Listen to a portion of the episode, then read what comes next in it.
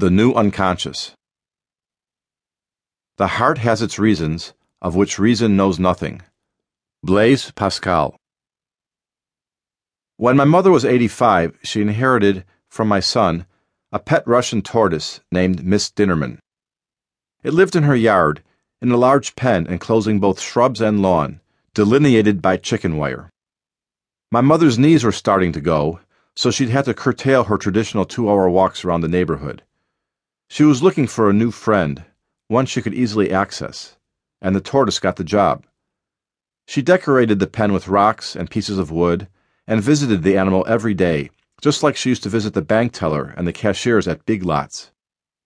On occasion, she even brought Miss Dinnerman flowers, which she thought made the pen look pretty, but which the tortoise treated like a delivery from the local Pizza Hut. My mother didn't mind when the tortoise ate her bouquets. She thought it was cute Look how she enjoys it, she'd say. But despite the cushy existence, the free room and board, and the freshly cut flowers, Miss Dinnerman's main goal in life seemed to be to escape. Whenever she wasn't eating or sleeping, Miss Dinnerman would walk the perimeter, poking around for a hole in the chicken wire. She would even try to climb it, as awkward as a skateboarder trying to scale a spiral staircase. My mother saw this behavior too in human terms. To her, it was a heroic effort, like POW Steve McQueen plotting his breakout from a Nazi camp in The Great Escape. Every creature wants freedom, my mom told me. Even if she has it good here, she doesn't like being confined. My mother believed that Miss Dinnerman recognized her voice and responded to it. She believed that Miss Dinnerman understood her. You're reading too much into her behavior, I told my mother. Tortoises are primitive creatures. I would even demonstrate my point, waving my hands and hollering like a crazy person, then pointing out how the tortoise just ignored me. So what, she'd say. Your kids ignore you, and you don't call them primitive creatures. It can be difficult to distinguish willed conscious behavior from that which is habitual or automatic.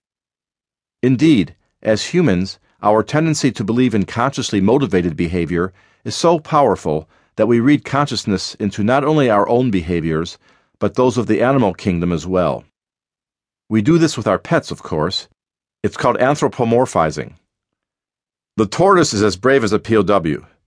The cat peed on the suitcase because it was mad at us for going away. The dog must hate the mailman for some good reason. Simpler organisms, too, can appear to behave with human like thoughtfulness and intentionality. The lowly fruit fly, for example, goes through an elaborate mating ritual, which the male initiates by tapping the female with his foreleg and vibrating his wing in order to play her a courtship song. If the female accepts the advance, she will do nothing, and the male will take over from there. If she is not sexually receptive, she will either strike him with her wings or legs or run away. Though I have elicited frighteningly similar responses from human females, this fruit fly mating ritual is completely programmed. Fruit flies don't worry about issues such as where their relationship is headed. They simply exercise a routine that is hardwired within them. In fact, their actions are so directly related to their biological constitution that scientists have discovered a chemical that, when applied to a male of the species, will within hours convert a heterosexual fruit fly into one that is gay. Even the roundworm called C. elegans, a creature made of only about a thousand cells, can appear to act with conscious intent. For instance, it may slither past a bit of perfectly digestible bacteria and toward another tidbit that awaits it elsewhere on the petri dish. One might be tempted to conclude that the roundworm is exercising its free will, as we ourselves might do when rejecting an unappealing vegetable or a high calorie dessert. But a roundworm does not think to itself, I'd better watch my diameter. It simply moves toward the nutrient it has been programmed to hunt down. Animals like fruit flies and tortoises are at the lower end on the brain power scale. But the role of automatic processing is not limited to such primitive creatures.